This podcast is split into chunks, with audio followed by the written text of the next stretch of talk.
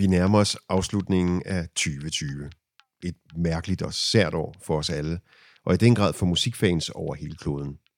Koncerter er blevet aflyst eller udskudt. Mange bands og artister har kastet sig ud i nye måder at optræde på, mens andre har lukket helt ned for kreativiteten. I den her serie får vi nogle historier fra aktører i det olborgensiske musikmiljø, udøvende musikere og musikfans.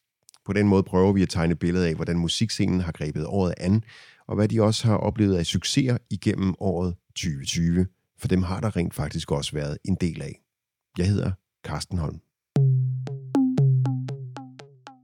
Gæsten i den her episode, det er Kenneth Dahl Knudsen. Du er jazzmusiker. Dit instrument er bas. Ja. Og øh, du er bosat i Aalborg. Ja. Det er også her, du kommer fra oprindeligt. Ja, jeg kommer fra Arden, så det er tæt på. Yes. Øh, Jeg plejer at sige til folk, det er Aalborg. Og så har du været rundt omkring i hele verden og spillet musik. ja. Det har du bare ikke rigtig kunne gøre i år. Jeg skulle have spillet i Japan i aften. Det blev jo ikke til noget.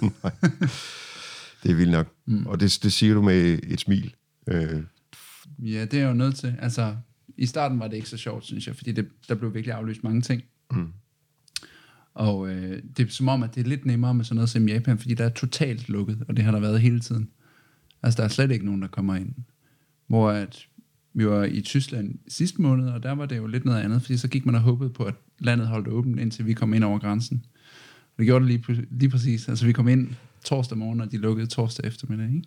okay. Så I kunne godt være der i løbet af de dage, hvor I skulle spille. Ja. ja. lige præcis. Altså, så, så den, den var, det var lidt værre med den, hvor at, med de der lande, der er totalt lukket, der er de jo bare, der er jo ikke noget, man kan gøre. Altså, så bliver man nødt til bare at smile lidt af det. Men det er jo også fordi, at det er en global pandemi. Det er jo ikke bare os i Danmark, der for eksempel går glip af noget. Mm. Det er jo ligesom fælles for alle sammen. Helt klart. Så det gør det også lidt nemmere at sluge på en eller anden måde. Gør det ikke Jo, det? jo, det synes jeg. Ja.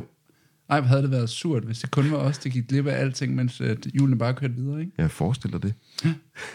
Nej, det havde været forfærdeligt. Især når man, altså jeg agerer jo lidt på sådan en international scene, eller det er det, jeg bygger det hele op på. Så hvis den lige pludselig skulle løbe fra mig på en eller anden måde, Ja. det ville være surt. Men du har jo også spillet rundt omkring i hele verden i mange forskellige konstellationer. Ja. Jeg har også indtryk af, at du er en, en fyr, som næsten kan blive hyret øh, sidst på eftermiddagen og spille koncerten om aftenen med et eller andet band, stort set. Altså, jeg sætter i hvert fald en stor ære i at altid være parat på en eller anden måde. Og det er det, jeg prøver at fortælle til for eksempel mine studerende på konservatoriet. Det der med, at det er rigtig fint at være meget, meget dygtig. Men det vigtigste er næsten at være, have et rigtig højt bundniveau og være, være klar til at tage afsted. Og vide, vide en masse ting om musik og det at spille musik. Så det håber jeg, at jeg selv gør også. At være omstillingsparat, hvis man må Helt bruge klart. sådan et Ja. udtryk i musikkens verden. Ja, det tror jeg godt med mig. Og du er vendt tilbage til, til Aalborg efter, øh, efter et stykke tid, og her har du selvfølgelig også stiftet familie nu, og mm. ligesom lever den type liv. Ja, Du er også på konservatoriet øh, og underviser der, som du også lige har været inde på. Ja. Øh, og det står jo også lidt i kontrast i forhold til, til det liv, du har levet på, på landevejen rundt omkring, og nærmest været sådan en lidt en nomade, kan man næsten sige, i musikkens verden. Ja.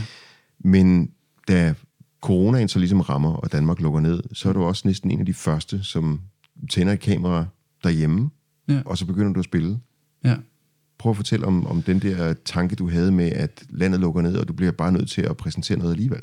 Jeg arbejder øh, sammen med nogle, øh, nogle gutter i noget, vi kalder det Jazznitus, som aktiverer en masse musikere i Aalborg. Øh, det er der også nogle andre, der gør, men vi, for os var det ligesom vigtigt, at vi stadig kunne blive ved med at aktivere de her musikere, selvom corona havde lukket det hele ned.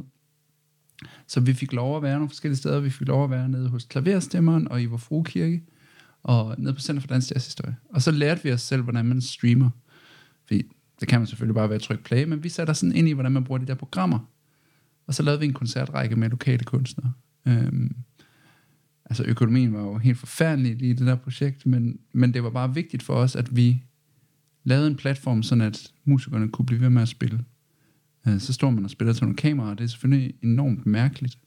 Men der er noget kontinuitet, der er vigtigt at, at vedholde, tror jeg, når der sker sådan noget som det her, for eksempel. Nej, så, så, så det gjorde vi. Men jeg tror også bare generelt, at det er vigtigt for mig, at der altid er gang i den.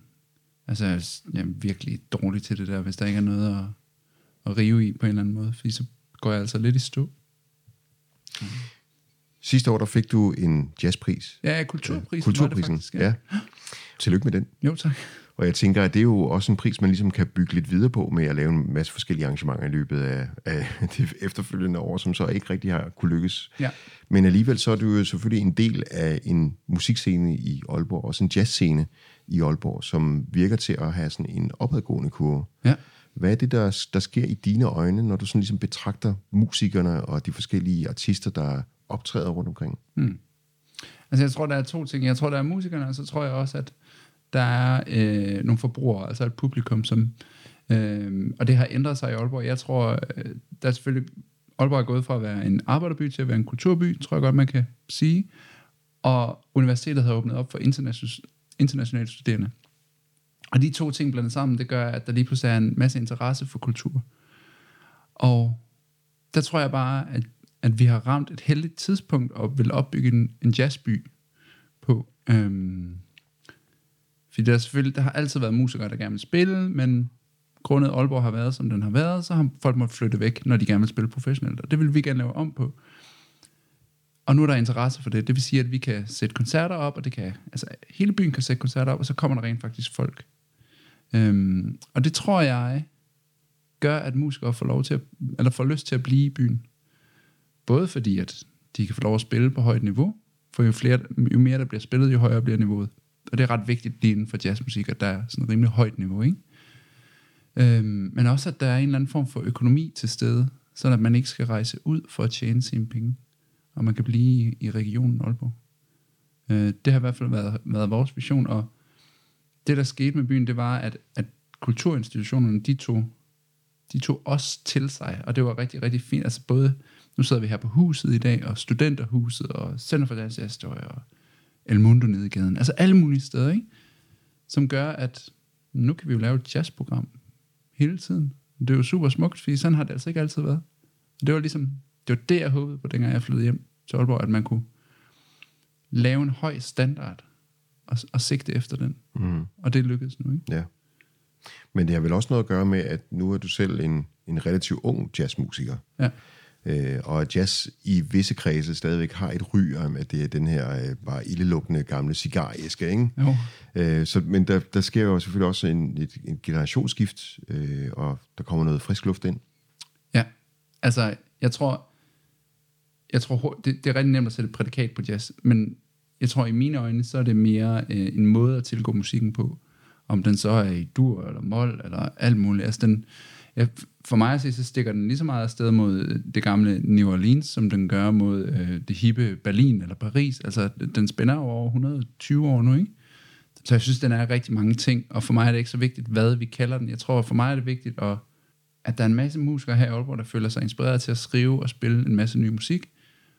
Jazz er så en af måderne, man ligesom kan angribe den musik på. Mm. Altså med improvisationer og former at, at komponere efter og sådan noget. Ikke? Til allersidst skal vi have sat lidt musik til dig, og hvad vil du vælge at spille? Øhm, så vil jeg gerne spille et nummer fra min øh, nye plade.